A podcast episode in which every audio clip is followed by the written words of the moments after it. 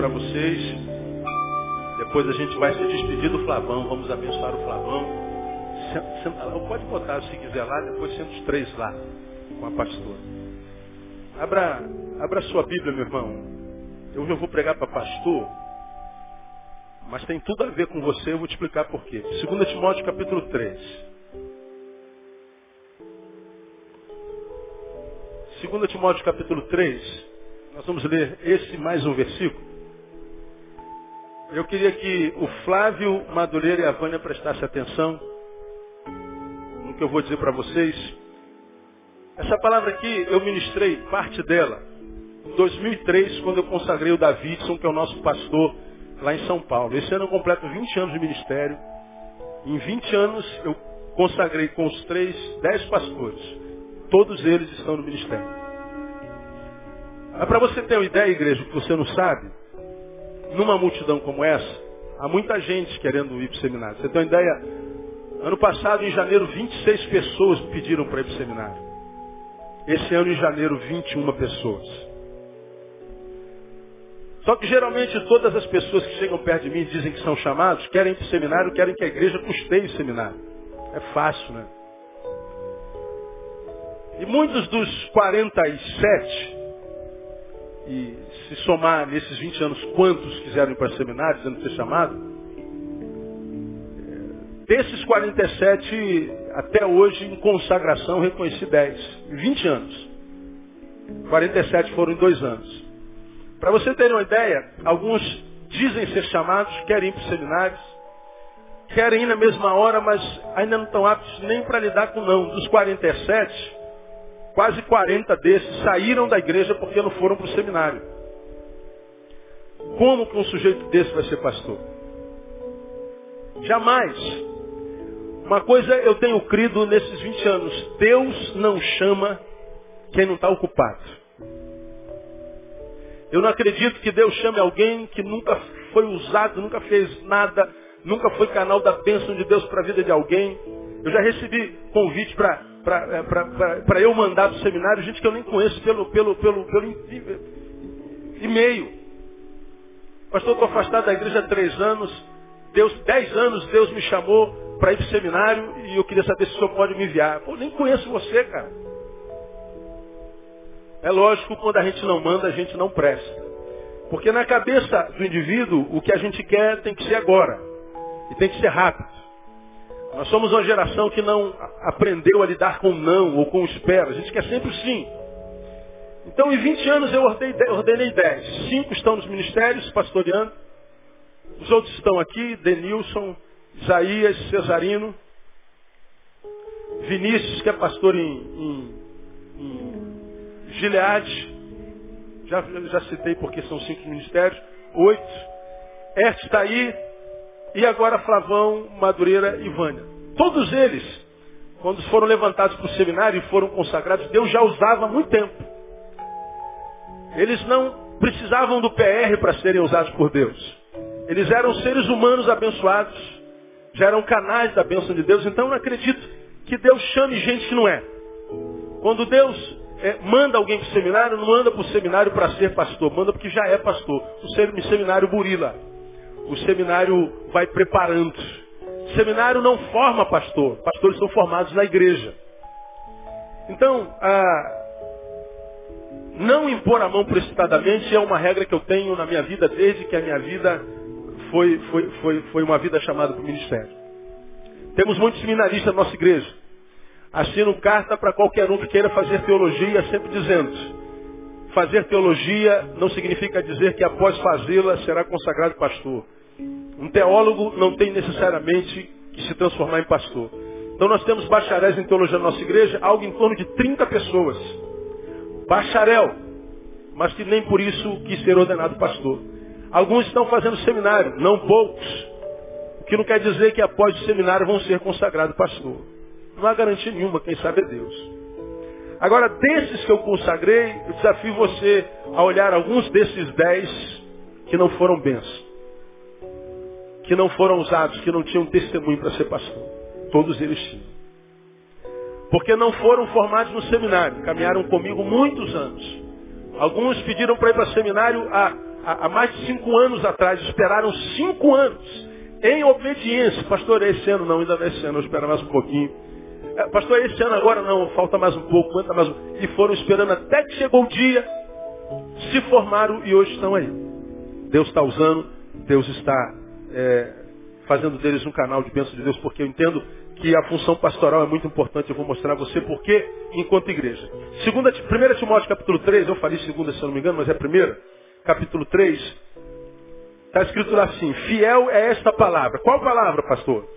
Se alguém aspira ao episcopado, excelente obra deseja. Se alguém aspira o pastorado, uma excelente obra deseja. Então, ser pastor é uma obra de excelência. É algo sério, pelo menos na perspectiva de Deus, não é brincadeira. Há muita gente que brinca de pastor. O cara tinha uma, um galinheiro, o galinheiro faliu, ele limpa o galinheiro, bota uma placa escrita igreja e se autodenomina pastor e vira pastor. O outro era mecânico, péssimo mecânico, desonesto. A mecânica dele faliu, ele transforma aquilo numa igreja, se autodenomina pastor e agora vai pastorear, é pastor. E a gente vê o que, que é a igreja evangélica no Brasil, porque nós somos frutos do pastoreio que temos. E falar sobre o pastor é importante, porque nós que somos do povo de Deus, somos ou abençoados por eles, ou vitimizados por eles. Não tem como passar por um pastoreio, seja qual for ele, sem que daquele pastoreio nós não sejamos influenciados, positiva ou negativamente. Primeiro versículo que fala que o episcopado é uma obra excelente, nós já lemos, mas antes dele, antes da consagração, eu li Jeremias 3,15, vos darei pastores segundo o meu coração. Pastor de Deus, ele não é segundo o coração da igreja, ele não tem que ser a projeção do inconsciente coletivo de vocês. Ele não tem que ser como vocês querem que ele seja, porque cada um de vocês quer um pastor de uma forma, acha que o pastor tem que se vestir de uma forma, tem que pregar de uma forma, acha que ele tem que fazer isso, que ele tem que fazer aquilo, um acha que ele tem que ir para a direita, outro acha que ele tem que ir para a esquerda, um acha que ele tem que ser alto, outro que tem que ser baixo. Cada um quer um pastor da sua própria forma, cada um tem, tem um, um protótipo de pastor dentro de si. E aí o pastor fica essa figura quase híbrida. Que ele tenta agradar todo mundo, não agrada ninguém. Tenta ser o que todo mundo quer que ele seja, ele só não consegue ser o que ele é. E aí o pastor adoece porque não consegue agradar todo mundo.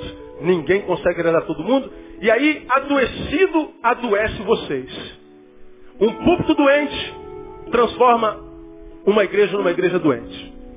Então, o pastor, ele não tem que ser segundo o coração das ovelhas. Porque é impossível agradar ovelhas. Ele tem que ser segundo o coração de Deus. Como eu já preguei aqui no passado, bem-aventurada a igreja cujo pastor é pastor segundo o coração de Deus. Amém, igreja? Bem-aventurada a igreja que tem um pastor que agrada a Deus, porque se o pastor agrada a Deus, a igreja desse pastor vai ser uma benção. Inevitavelmente. Porque é muito mais fácil agradar a Deus do que agradar aos homens. Muito, muito, muito mais fácil. Você não tem noção como é fácil agradar a Deus. Então, quando a gente está debaixo do pastoreio de um pastor segundo o coração de Deus, que apacenta não só com unção, não só com ódio, não só com fogo, não só com reteté, não só com sentimentalismo, emocionalismo, tudo isso é importante e gostoso, mas quando apacenta a consciência e a inteligência, quando ele atinge não só o coração, mas o intelecto, quando ele atinge não só o coração, mas atinge a, a alma, então esse pastor ele consegue ser uma bênção para a sua geração e abençoar muito mais gente do que aquele que só abençoa o coração, que faz com que o que a gente tem de Deus só tem de Deus durante o culto, mas quando acaba o culto, o que a gente tem de Deus não nos acompanha. Então, eu posso ser muitíssimo abençoado por um pastor, mas eu quero mostrar um texto para você, que você de Betânia já conhece, que vem lá de Malaquias capítulo 2. Abra a tua Bíblia aí no último livro de, de, do Velho Testamento, Malaquias capítulo 2. Antes de Mateus.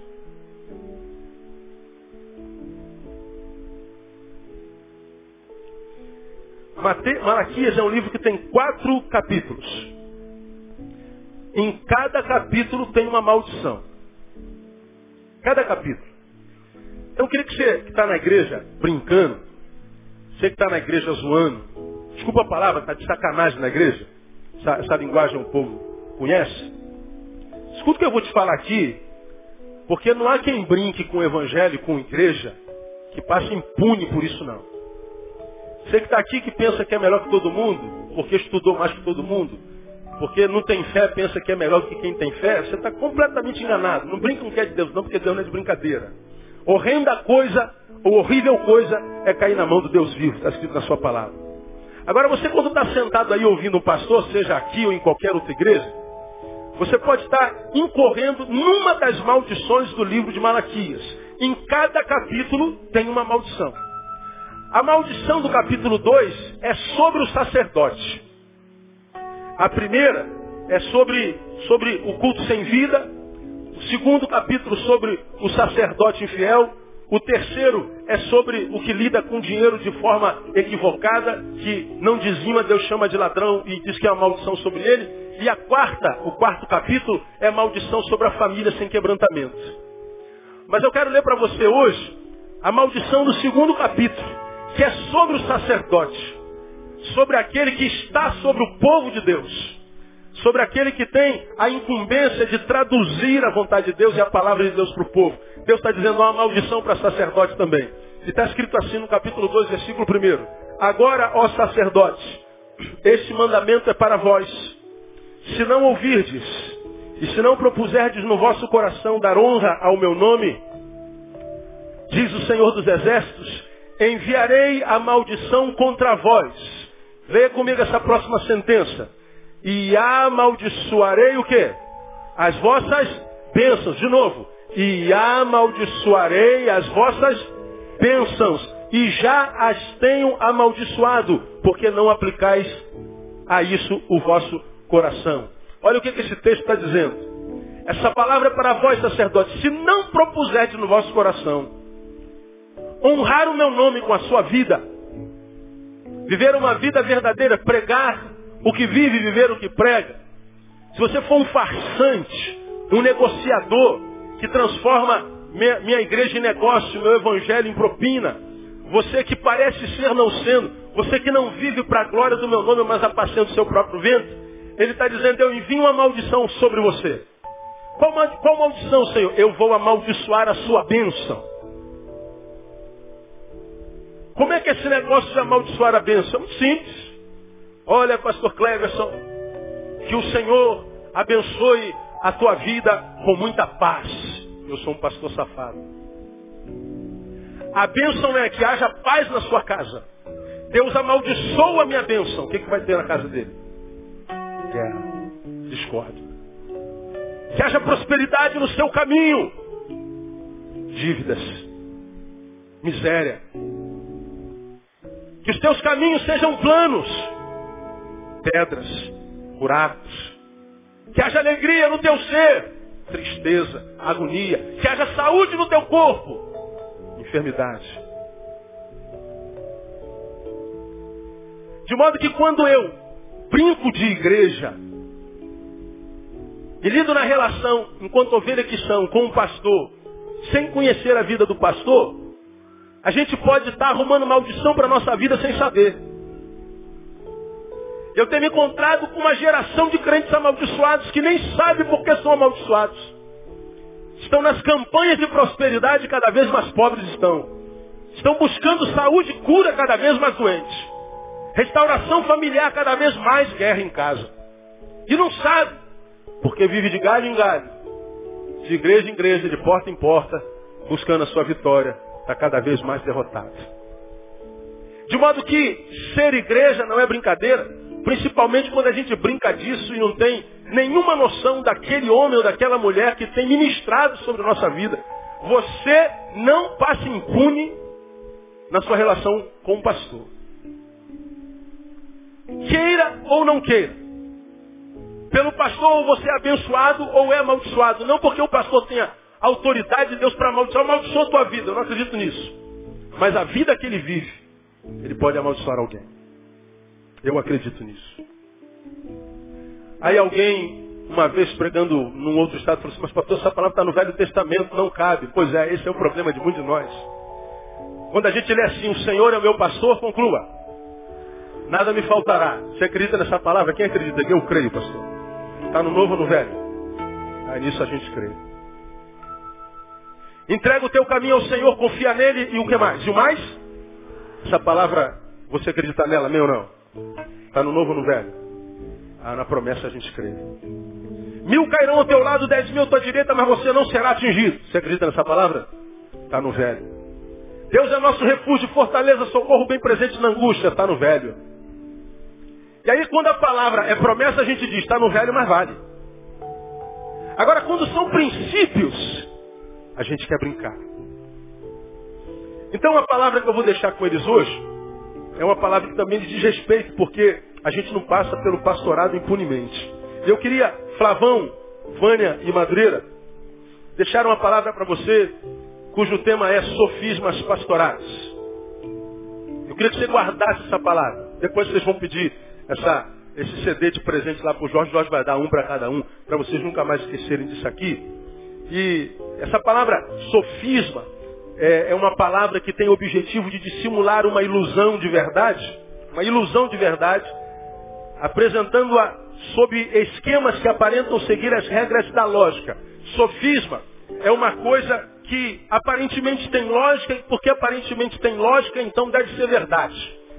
Mas na verdade a lógica é aparência e a verdade não tem nada de verdade. Só é verdade porque ela pululou, ela contaminou o inconsciente coletivo de uma geração, de uma população, de uma comunidade.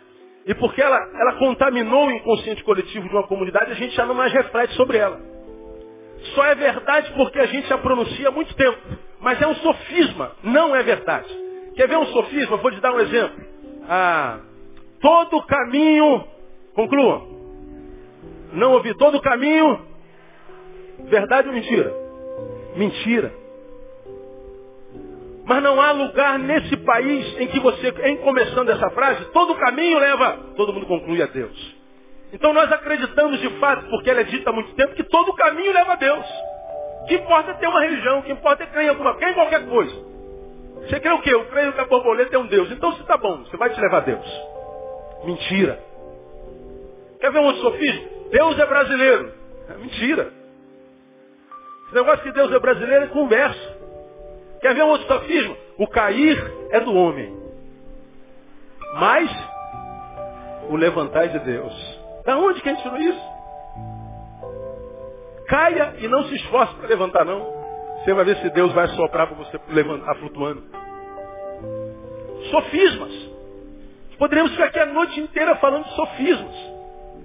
Mas que só são verdade porque nós não mastigamos isso com o dente do cérebro, como costumo dizer. E ah, Flavão, somente você que vai começar o pastoreio de uma igreja local sexta-feira, muito sofisma no pastoreio. E eu mostro para vocês algum. Primeiro, ah, com relação a crescimento. Olha um sofisma. Preciso crescer a qualquer custo. Eu, como pastor, eu tenho obrigação de fazer a igreja crescer. E para crescer vale qualquer coisa. Eu preciso crescer de qualquer jeito. Eu preciso provar para os meus ovelhas, para o meu rebanho, que eu sou um pastor competente. E vou mostrar para ele que hoje a gente tem 20, mas daqui a dois meses a gente tem 40. Olha, começamos a pensar no número, transformamos gente em algo contável. Preciso crescer, preciso crescer, preciso crescer, preciso crescer. E para crescer vale qualquer coisa. E essa é uma grande realidade. Tem igrejas e pastores que fazem qualquer coisa para crescer. Inventam as coisas mais doidas para crescer. Nossa, eu podia citar alguns aqui. Eu, eu ia até citar alguns congressos, eventos, mas não vou falar porque é antiético. Inclusive o último que aconteceu há bem pouco tempo atrás, bem pertinho de nós, do, do DNA. Então eu não, não, vou, eu não vou comentar, porque não tem lógica. Mas a gente vê coisas que vão sendo ditas em nome de Jesus que tem lógica, mas que não passa pela simplicidade. Mas a ideia é crescer, a ideia é juntar gente. Quando é que a gente diz que o evento foi uma bênção? Quando juntou uma multidão. Se juntou muita gente, o evento foi uma bênção. Mas se só teve 100 pessoas, ah, então o evento não foi bom. Mas será que é assim que Jesus conta o sucesso do evento? Será que Jesus, quando olha para uma igreja, ele olha uma igreja abençoada porque tem muita gente? Será que o número impressiona Jesus? Será que crescer é uma necessidade que para a qual a gente pode usar qualquer meio, qualquer jeito? Para a gente vai lá na, na jovem e pujante igreja do Novo Testamento, em Atos, a gente vê lá, Atos capítulo 1, versículo 15, tinha um grupo de 120 pessoas, 120 sentados. Aí no capítulo 2 diz que o Pentecostes acontece, o Espírito Santo desce, enche aquela casa, todo mundo começa a falar em línguas. E depois, quando o Espírito Santo desce sobre aqueles 120, o Espírito desce e Pedro levanta. E Pedro, quando começa a pregar, esse Espírito Santo que foi descido ali, começa a alcançar as multidões. E diz o texto que naquele dia, quase ou mais de 3 mil almas foram batizadas. Saíram de 120 para 3 mil membros. Num dia, Vânia, tá bom você? Misericórdia. A gente tem aqui um pouco mais de 2 mil e eu estou aqui há 18 anos. E a gente queria que fosse assim de 120 para 2 mil. Agora, quando você vai lá no capítulo 4, versículo 4, esses 3 mil já foram transformados em 5 mil. A gente fala assim, dá para acontecer agora. Vamos inventar alguma coisa para crescer. Vamos fazer alguma coisa para juntar gente. Vamos arrebentar a boca do balão. Porque quando a gente cresce, o nome de Jesus é glorificado. Todavia, todavia, há um porém importantíssimo, Madureira Flavão. Quando você vê Atos capítulo 2, falando sobre o crescimento da igreja, nós vemos o Senhor dizendo exatamente assim. Todos os que criam estavam unidos, tinham tudo em comum. Vendiam suas propriedades e bens e os repartiam por todos segundo a necessidade de cada um. E perseverando unânimes todos os dias no templo. Partindo pão em casa comiam com alegria e singeleza de coração, louvando a Deus. E caindo na graça de todo o povo. E aí então, a cada dia, acrescentava-lhes o Senhor os que iam sendo salvos. A gente muitas vezes se prende no crescimento e a gente, para o crescimento, quer usar qualquer metodologia. Esse texto diz que a igreja cresceu assustadoramente, mas diz que quem acrescentava a igreja era o Senhor. De modo que quando a igreja cresce, sendo o Senhor quem dá o crescimento, cresce pela palavra, pelo discipulado, essa igreja que cresce se torna uma bênção para o pastor e não uma praga para o pastor. O pastor se torna uma bênção para ela e não uma doença para ela. Então, no pastorado, não fiquem acometidos e viciados em número. Tem que crescer. Qualquer coisa vale. Vamos baratear o evangelho, vamos vender a nossa alma o diabo se for necessário. A gente quer crescer. Dá para crescer sem apelações, sem mistificações, pregando apenas o evangelho. Nós pregamos a uma geração que pensa, que não é idiota, que sabe discernir A do B e B do A. Então, se a, o pastor, ele quer só encher a igreja de gente, é fácil. Traz os astros, gospel. Promete milagre o tempo inteiro. Diz que Deus tem algo para ele o tempo inteiro. Só que aí nós nos transformamos em materialistas interesseiros naquilo que Deus dá, Deus dá, e não naquilo que Deus é. Então dá para crescer sem apelações. Eu gosto de um texto que Paulo, o maior de todos os pastores para mim, o mais competente, escreveu ao seu pupilo chamado Timóteo na segunda carta. Ele ensinava Timóteo a pensar. E ele, quando consagrou Timóteo, ele escreveu duas cartas para Timóteo. E na última carta, no último capítulo, ele escreve assim, 4.1. Conjuro-te diante de Deus, de Cristo Jesus, que há de julgar os vivos e os mortos pela sua vinda e pelo seu reino Olha o conselho, Madureira, Flavão e Vânia. Prega a palavra. Insta a tempo e fora de tempo. Admoesta, repreende, exorta, com toda longanimidade e ensino. Porque virá tempo em que não suportarão a sã doutrina, mas tendo grande desejo de ouvir coisas agradáveis, ajuntarão para si mestres segundo seus próprios desejos. E não só desviarão os ouvidos da verdade, mas se voltarão a fábulas. Tu, porém, Olha a individualidade, a subjetividade. Tu, porém, ser sóbrio em tudo. Sóbrio. Sofre as aflições. Faz a obra de um evangelista, cumpre bem o teu ministério. Do que, que Paulo está falando? Vai chegar um tempo em que o pastor vai ser pressionado pela própria multidão. Não estamos gostando disso que a gente está ouvindo. Palavra muito dura. Eu não quero ser ensinado a pensar, eu quero que o Senhor faça por nós. Eu não quero trabalhar, eu quero que o Senhor trabalhe por nós. Eu quero que o Senhor faça por nós o que nós queremos que o Senhor faça. Nós não queremos que o Senhor nos ensine a fazer, queremos que o Senhor faça. Nós queremos que o Senhor pregue o que a gente gosta de ouvir. Eles vão ter comichão nos ouvidos. Isso é o seguinte, vão perder a capacidade de ouvir. Por isso que está lá num dia, no tempo do Apocalipse, preguei sobre isso tem uns três meses atrás. Você encontra mais de dez vezes no Apocalipse na carta às igrejas. Quem tem ouvidos, concluam para mim. Ouça o quê? O que o Espírito diz à igreja. Naquele sermão, eu preguei o seguinte, essa palavra está no Apocalipse, no tempo do fim. No tempo do fim ele está dizendo, ouça o que o Espírito diz à igreja. Ouça o que o Espírito diz à igreja. Dizendo para mim e para você, o Espírito Santo vai falar à igreja até o fim. Até o final dos tempos o Espírito Santo vai estar revelando e falando com a igreja. Agora, se nós vamos ouvir, é outra história. A boca de Deus nunca se calará até o dia de Cristo Jesus. Agora o que Paulo está dizendo é que alguns não vão suportar a sã doutrina. Então, se essa não suportabilidade for uma realidade do ministério de vocês, não se vendam à necessidade da multidão. Não se deformem a imagem daquilo que os homens querem que você seja. Porque cada um dessas pessoas quer um pastor de uma forma. Seja o que vocês são no coração de Deus. Não precisa baratear o evangelho para crescer. Prega a palavra. Não vale tudo para crescer. Crescimento que não é crescimento dado por Deus é inchação. E inchação mata a alma do pastor. Quando a gente cresce com saúde, dá para a gente ter saúde até o final do ministério. E a minha oração é que Deus faça de vocês pessoas saudáveis no nome de Jesus. Pegue a palavra, Vânia, Madureira e Flavão, não invento. Não invento. O evangelho é simples. Diga o que Jesus disse, ensina o povo a ser e não a fazer. Porque a maioria de nós hoje ensinamos a fazer. Somos uma igreja eventual que tem evento, evento, evento, evento, evento, evento, evento, campanha, campanha, campanha, congresso, congresso, congresso, um atrás do outro. E a gente faz congresso, na verdade, para mostrar que a gente está vivo. E a gente acha que a vivacidade da igreja se manifesta no ajuntamento, não. Uma igreja não é abençoada quando ela ajunta a gente.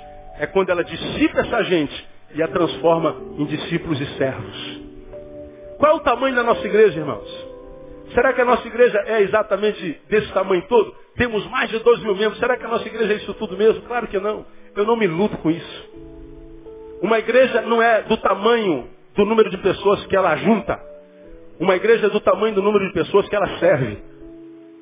No meio dessas duas mil pessoas, quantas servem? Quantas são canal de Deus na vida de alguém? No meio dessas 1.500 que estão sentadas aqui hoje, quantos recebem uma palavra e traduzem essa palavra em serviço durante a semana? Quantos a absorvem e se transformam à luz dessa palavra de maneira que você se torna um canal da bênção de Deus na vida de alguém? Quantos de nós fazemos isso? Ora, imaginemos que dos dois mil membros que nós temos aqui, um pouco mais, apenas 100 servem alguém. Nossa igreja tem 100 membros. O resto é consumidor. Palavra de Jesus sobre a sua igreja. Pelos frutos os conhecereis e não pelos ajuntamentos. Então, Madureira, Flavão, nunca se iludam, Vânia, com ajuntamentos. Não se iluda com eventos, com congressos. Porque não é o número de gente que a gente coloca no banco que faz de uma igreja uma igreja abençoada. É o número de gente que a gente levanta do banco e ensina a servir. Isso é ser um pastor abençoado, ser uma igreja abençoada. De modo que há igrejas que têm 100 membros, mas cujos 100 membros servem. Essa igreja de repente é maior do que qualquer igreja de 10 mil membros. Se naquela igreja de 10 mil membros tem 90 pessoas que servem. Nós somos do tamanho das pessoas que servimos. Então, crescimento a qualquer custo é o sofisma. Um outro sofisma é quanto à estrutura. Isso aqui acho que é o mais importante. Qual é o sofisma? Dá para o pastor ter saúde sem equipe. Sofisma. Pastor sem equipe morre. Morre. Como será que aqueles apóstolos suportaram um crescimento tão rápido? 120, 3 mil? 3 mil, 5 mil? De 5 mil, uma multidão que não dava para contar. Como pastorear aquela gente toda? Como cuidar dessa gente toda sozinho? Impossível. Por que, que eles conseguiram? Porque lembra, Jesus mandou que eles ficassem em Jerusalém, até que do alto fosse revestido de poder. Os 120 estavam ali com os 12. O Espírito Santo desce sobre os 120. Sobre cada alma, sobre cada cabeça desceu o Espírito Santo. E os 120 estavam ali em obediência a Jesus. Portanto, os 120 foram discipulados pelo próprio Mestre. E os 120 foram pais espirituais dos 3 mil, que porque tiveram pais tão excelentes, também se tornaram discípulos e abençoaram os 5 mil, que abençoaram a multidão, uns aos outros, evangelho. Agora, quando a gente cresce em, em pacotes, fazemos um evento e tem 500 conversões, ninguém ganhou uma alma para Jesus naquela semana. Mas o evento se converteram 500. Como cuidar desses 500? Converteram-se de verdade? Não há como se nós não formatarmos uma equipe. Se a gente não conseguir formar um time de gente formada à luz do Evangelho. Porque até Jesus, o mestre da igreja, resolveu trabalhar com equipe. Jesus leva 30 anos para começar o seu ministério. Quando começa, ele começa com 12. Ele chamou um a um. Antes de eu salvar a humanidade, eu vou formar uma equipe de 12. E ele chama um a um treina os doze e diz, vocês vão me ajudar a desenvolver o trabalho do reino do meu pai. Veja, nem Deus, quando homem, quis ser pastor sem equipe. E mais, entre os doze, você lê o Evangelho, você percebe que ele tinha três mais chegados, Pedro, Tiago e João. Ele deixava os outros nove e se retirava com os três que, dos quais ele fez amigo. E ele compartilhava sua alma, o seu momento de dor, como no Getsemane. Dos três entendemos que ele tinha um, que é aquele que a gente imagina foi o discípulo a quem Jesus mais amou. Então, Madureira, Flavão, Vânia, Flavão principalmente, você está indo para Porto Alegre. Qual é a tua primeira missão na igreja de Porto Alegre? Formar a tua equipe. Achar no meio do rebanho aqueles que o Espírito Santo vai te dar visão e revelação para enxergar que tem potencial Gente que muitas vezes não aparece. Gente que muitas vezes é tímido. Gente que parece não ter talento. Mas que a gente tem que ter visão de águia para entender que é um talento a desenvolver. É um potencial a ser desenvolvido. Você tem provas aqui nessa igreja cabais. Pega a história dos pastores da sua igreja e veja. Cesarino é um dele que diz que quando chegou aqui ele era uma mosca morta atrás do armário. Não era só uma mosca morta. Né? Mas atrás do armário. Hoje é um homem abençoado no país inteiro. Porque aquela mosquinha morta atrás do armário foi vista, não sei, não sei se é porque eu estava caído naquela época, ou porque eu levei um tombo, ou porque eu estava cansado de dormir, e vi a mosca atrás do armário. E quem sabe o Espírito Santo disse, essa mosca dá para ressuscitar. E a gente trabalhou cesarino anos, talvez dez anos, até mandar do seminário. Você é abençoado pelo pastor Cesarino, amém ou não? Pois é uma mosca, uma ex-mosca morta, agora uma mosca ressuscitada. Amém, Cesarina? É, mosca abençoada, né, Adriana? É uma mosca boa, né? Pois é. Pois bem, muitas vezes a gente acha que os bons na igreja são aqueles que aparecem, são os extravagantes. É o pessoal que, quando começa o culto, a gente não tem como não vê-lo. Ele é o que mais pula, ele é o que mais dança, ele é o que mais corre. Quando ele ora, ele muda a linguagem, ele está lá adorando, quando ele chega no púlpito, a voz fica rouca. Oh Deus, aleluia! Na sua imarcessível presença, glória a Deus. E a gente vê, meu Deus, o cara quando está conversando com a gente, a voz é de um timbre, quando vai para o púlpito é outro timbre. Quando ele vai orar, ele muda a linguagem que usa. Ele aparece. A espiritualidade dele é visível. É neonótica, é um, é um neon a, espiritualidade dele é pirotécnica. E a gente diz, esse homem tem potencial. Nem sempre. Porque aquele que é, não precisa aparecer. Não precisa de tapinhas nas costas. Ele é e pronto. Então, Flavão, quando você chegar lá em Porto Alegre, a igreja é pequena, 50, 60, 70 pessoas. Começa a pastorear, começa a pregar. Mas peça a Deus para te dar a visão de águia. Peça a Deus para te dar a visão além do alcance. Porque no meio dessa multidão tem gente que Deus vai usar. Lá no meio daquela pequena igreja tem gente que Deus vai te ajudar. Porque não dá para ser pastor sem equipe. E eu mostro a vocês três por que um pastor precisa ter equipe. Primeiro porque é plano de Deus. Está escrito desde o Éden, não é bom que o homem esteja só. Acabou. Então tem que ter equipe. Segundo, para que o pastor nunca deixe de ser ovelha. Porque muitas vezes nós estamos do banco, viemos para cá e achamos que somos Deus. Achamos que não precisamos de ninguém. E ser alguém sem chefe, sem ter ninguém sobre nós, é uma desgraça. Podemos ser amaldiçoados pela síndrome de Lúcifer. Ter a sensação de que nós somos semelhantes a Deus. Nós precisamos de equipe para que nós continuemos a nos sentir ovelhas. Para que nós continuemos a nos sentir pastoreados. Terceiro, precisamos de, de, de equipe, por quê? Porque nós somos enviados, diz o texto de Mateus, de Lucas capítulo 10, nós somos enviados no meio de lobos. Lobos com cara de ovelha e lobos com cara de lobo. A Bíblia diz que o joio e o trigo crescem juntos. E só serão separados no dia do juízo.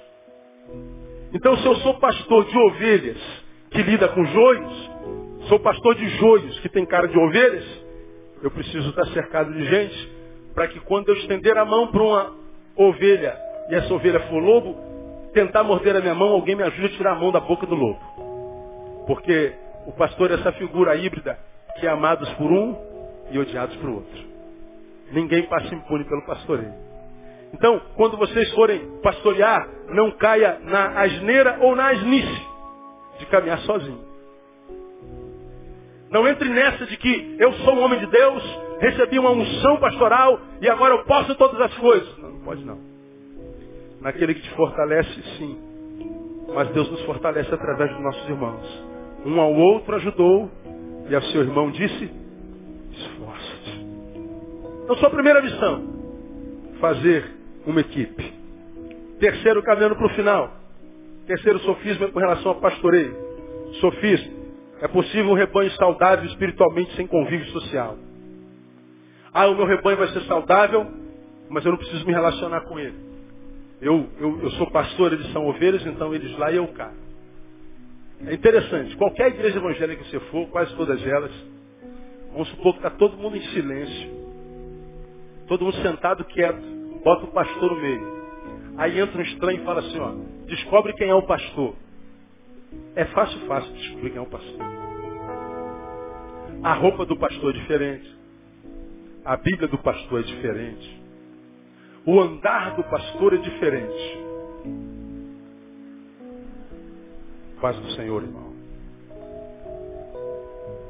A linguagem do pastor é diferente. A gente faz necessidade, se faz. De, eh, a gente é tomado por uma necessidade de parecer diferente. No seminário eu aprendi que eu não posso me misturar com as minhas ovelhas. Aprendi isso no seminário. Porque senão as ovelhas não respeitam o pastor. Se você der confiança, eles vão trepar nas costas de vocês e vão fazer de vocês um jumentinho teleguiado. Então quando você chegar na sua igreja, mantenha sempre a ovelha bem longe de você. Ela precisa saber com quem que ela está falando. Porque afinal de contas você é homem de Deus. É a ovelha, não? A ovelha é homem de quem? Então parece que o pastor é um extraterrestre na igreja. O pastor é uma verruga no corpo. Está no corpo, mas não é corpo.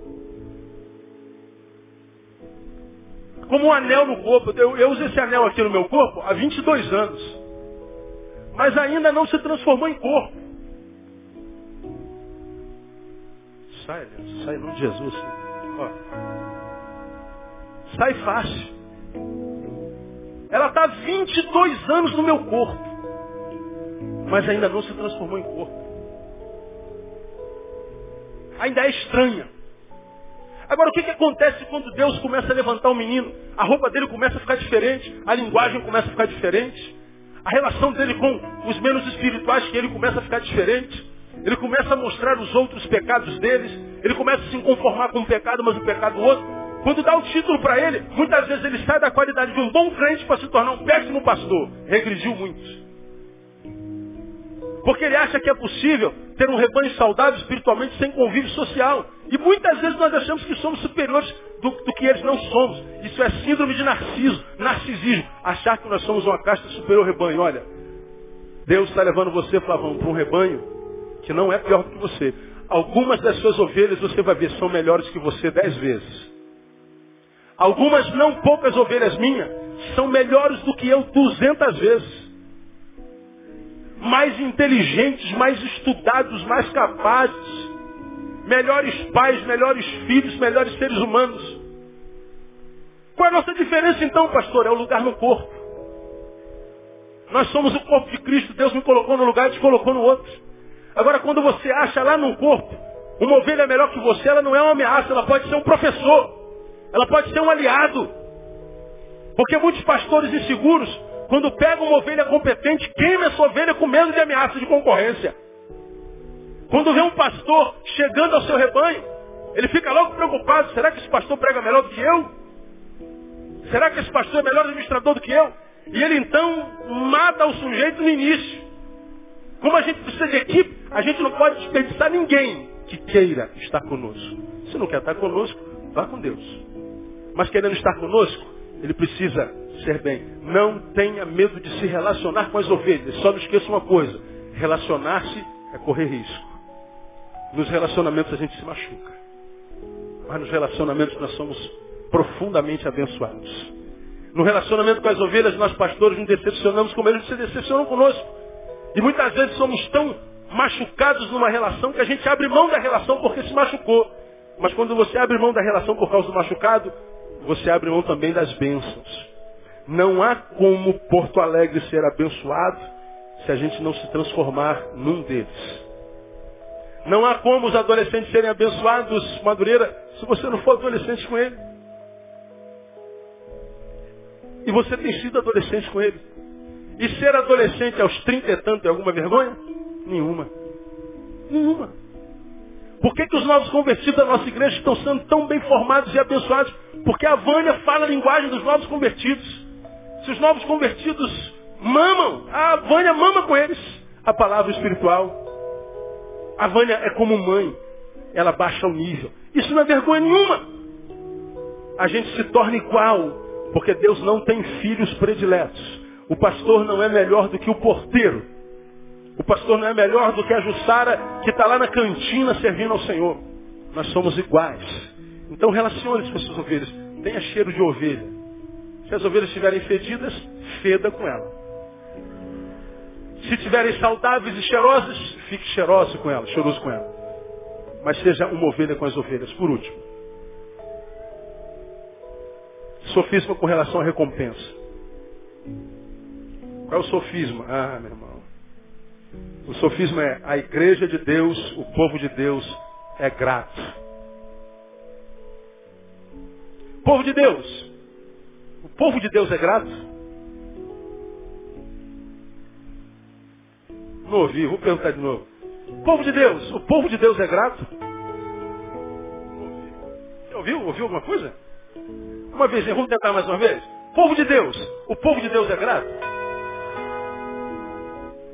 Vocês que estão dizendo. É impressionante. A gente pode estar sobre a vida de vocês 20 anos alguns que não reconhecem nem uma vírgula do que são como vinda da formação pastoral. O ser humano que vocês são tem muito a ver com o pastor que eu sou. Os seres humanos que vocês vão pastorear serão o que são por causa de vocês. Mas não espere reconhecimento disso. Muitas vezes, alguns ao se dirigirem a vocês só virão com patadas e cobranças. Alguns aos quais você abençoou décadas, nunca fizeram um carinho, uma palavra de gratidão. Nenhuma. Olham para você como se você não fosse nada na vida deles. E você sabe que fez muito. Porque o povo de Deus não é grato. E não é só o povo de Deus, povo nenhum. Por que, que os povos não são gratos? Porque na multidão não há consciência, só inconsciência. É o inconsciente coletivo.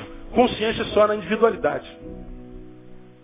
Então, quando vão pastorear, não pastoreiem esperando recompensa humana. Não pastoreiem esperando gratidão. Nunca pastoreiem esperando reconhecimento humano. Nem sempre eles vêm. Tenho encontrado com pastores que pastorearam a igreja há 30 anos, saíram humilhados. Já contei um caso para vocês que há bem pouco tempo atrás encontrei com um pastor que marcou um gabinete pela secretaria. Pastor não, não marca pela secretaria, liga para mim a gente encaixa. Ele marcou, marcou, pastor Valdeci, pela secretaria, veio falar comigo, entra no meu gabinete, terno e gravata. Falei, pô, o atendimento era 11 horas da manhã. Fevereiro, verãozão, de terno e gravata. Falei, eu é pastor ou empresário, ou doido. Era pastor. Ele entra com seus 74 anos de vida. Pastoreou a igreja há 36 anos. Era dia do pastor, na sua denominação. E no dia do pastor, geralmente a igreja dá uma lembrancinha para o pastor. Um reconhecimento, agrado, é um, uma, uma, uma goiabinha que a gente dá para o pastor. Aí, no dia do pastor na sua igreja, na qual ele está há 36 anos, votaram comprar um relógio para o pastor. Um relógio. Valor do relógio, 110 reais. Pois bem, era uma igreja das nossas e para comprar um presente e gastar dinheiro tem que passar por uma assembleia. Pediram para o pastor se retirar e o pastor saiu, foi lá fora, porque eles iam discutir se comprava o relógio do pastor de 110 reais. O pastor ficou esperando lá de fora mais de uma hora e meia. A assembleia não acabava. Depois de uma hora e meia, um pouco mais, chamam ele e ele entra. Vê o veredito, pastor, lamentavelmente a igreja não aprovou comprar um relógio de presente para o senhor. Ele contando essa história para mim. Ele diz, pastor, naquela, naquela manhã minha alma morreu. Propositadamente eu sabia a resposta. Perguntei, por causa de um relógio, pastor? Não, pastor, aqui por causa de um relógio. Eu tenho vários relógios. Tem nada a ver com relógio. 110 reais. Tem nada a ver com relógio, tem a ver com a ingratidão. A alma daquele homem adoeceu de uma forma tal que no domingo seguinte, depois de 36 anos, ele entregou seu ministério e a igreja recebeu sem pestanejar e disse, vai com Deus, pastor. Não teve um culto de despedida, não teve uma bíblia de agradecimento, um versículo bíblico, combati um bom combate, acabei a carreira e guardei a fé. Somos gratos, miserável, pelos 36 anos que você esteve aqui. Ou que bom que o senhor foi embora, porque seus últimos 10 anos foi uma praga aqui, pastor. É porque nós nos esquecemos que quando o senhor era jovem era bênção na nossa vida. Esse homem bateu no gabinete arrasado, ferido, depressivo, não acreditando em mais nada e mais ninguém. Eu peguei essa palavra e ministrei na vida dele. Está certo que o povo de Deus não é grato. Mas o erro não está só no povo, pastor.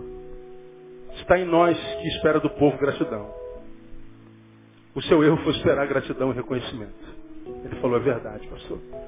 Portanto, se a recompensa não vem dos homens, pastor, a recompensa vem de Deus. Deus tem algo para o Senhor. Deus vai fazer algo na sua vida. Deus vai fazer do Senhor uma bênção. Eu fui dando injeção de ânimo. Aquele homem saiu um pouquinho melhor do nosso gabinete. Eu acredito que Deus tem um plano tremendo para aquele velho pastor. Porque a palavra de Deus diz que no derramamento do Espírito, os velhos também sonharão. E Deus ainda não desistiu daquele velho. De modo que Flavão, Vânia e Madureira não esperem recompensa dos homens. Porque quando vier a recompensa, seja surpreendido porque ela veio e não porque você a esperava e ela não veio.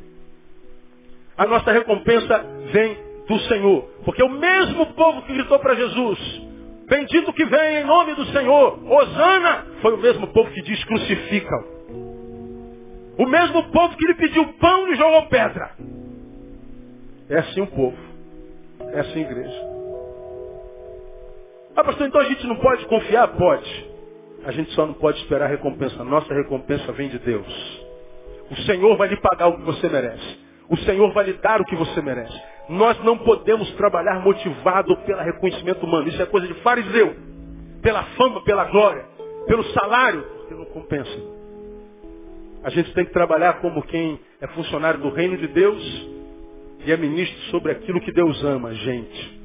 E se você trabalhar para Deus e for ministro sobre aquilo que Deus ama, Deus vai recompensar você generosamente. E você, do início ao fim do seu ministério, vai viver uma vida que vale a pena ser vivida. Que Deus abençoe vocês muitíssimo. Mas nunca se esqueçam que para crescer não precisa fazer qualquer coisa. Basta pregar a palavra com sabedoria e inteligência. Para ter uma estrutura saudável, eu preciso de equipe. Para ter uma equipe que me ajude a formatar uma igreja saudável e gostosa, serva, eu preciso me relacionar com as ovelhas.